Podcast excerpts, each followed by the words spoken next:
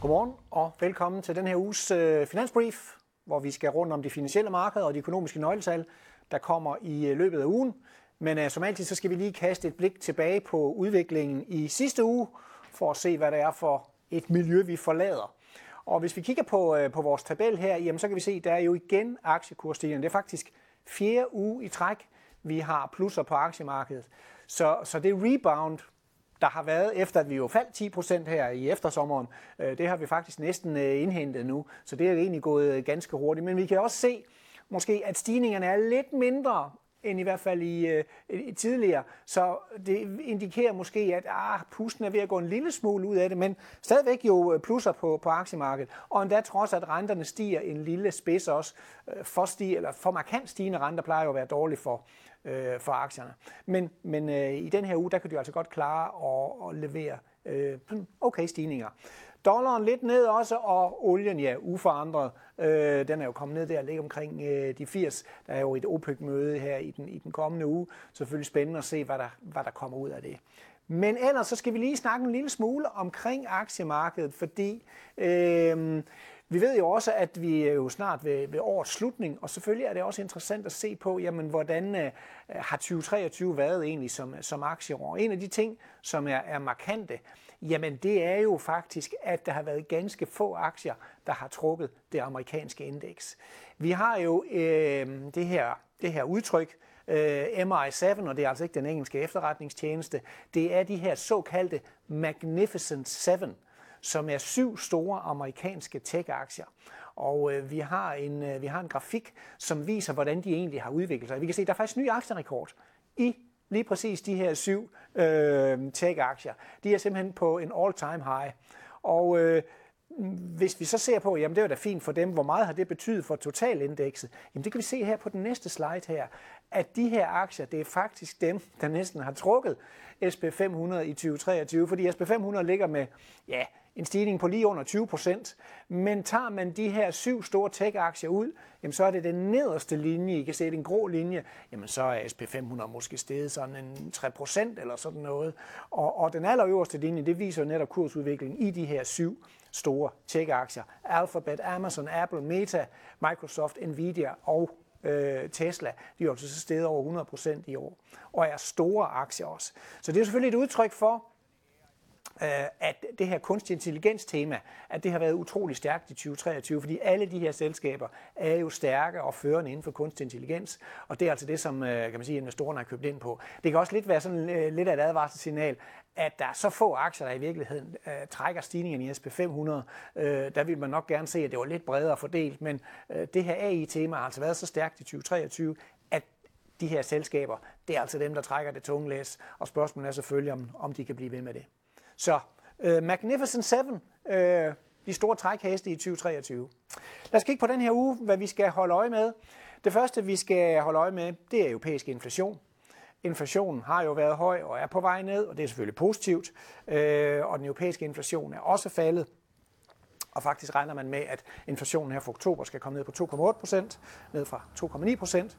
Øh, kerneinflationen 3,9 procent, var 4,2 procent i sidste måned, og det er jo kerneinflationen, som centralbankerne kigger på, og det er altså den, som er, som er svær at få, at få presset ned. Øh, det, der sker nu, det er, at vi får ikke så meget hjælp fra de her basiseffekter fra energi. Hvis I husker så i øh, eftersommeren sidste år, havde vi rigtig høje energipriser, og det er klart, at her de foregående måneder har vi sammenlignet øh, med de her høje energipriser, og det har trukket ned i inflationen. Men i slutningen af 2022, der begyndte energipriserne jo at falde, gaspriserne at falde, og øh, det gør altså, at øh, den der hjælp, der har været til inflationen fra øh, energipriserne, den begynder ligesom at, at fade, og det er jo derfor, det bliver sværere herfra. En anden ting, vi skal lægge mærke til, det er også, at en ting er selvfølgelig at kigge på varepriser, en anden ting er at kigge på servicepriserne, som jo blandt andet indeholder et lønelement, og lønningerne har jo været stigende. Så det gør jo nok også, at den rejse herfra og så ned mod centralbankernes målsætning på 2%, den bliver altså svær. Det bliver altså en vej, hvor, hvor, der, hvor der er bump på. Så vi har taget den lette del af inflationsfaldet. Nu kommer altså den, øh, den, den svære vej, kan man sige.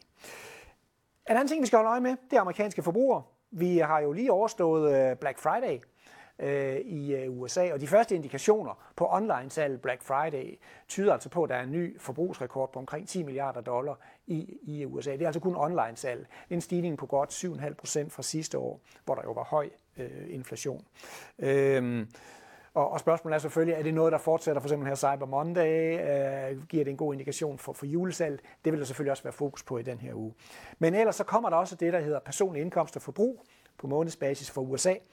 Og, og det ligger sådan, sådan måske lidt til den, til den svage side omkring 0,1 procent måned til måned her i, øh, i oktober.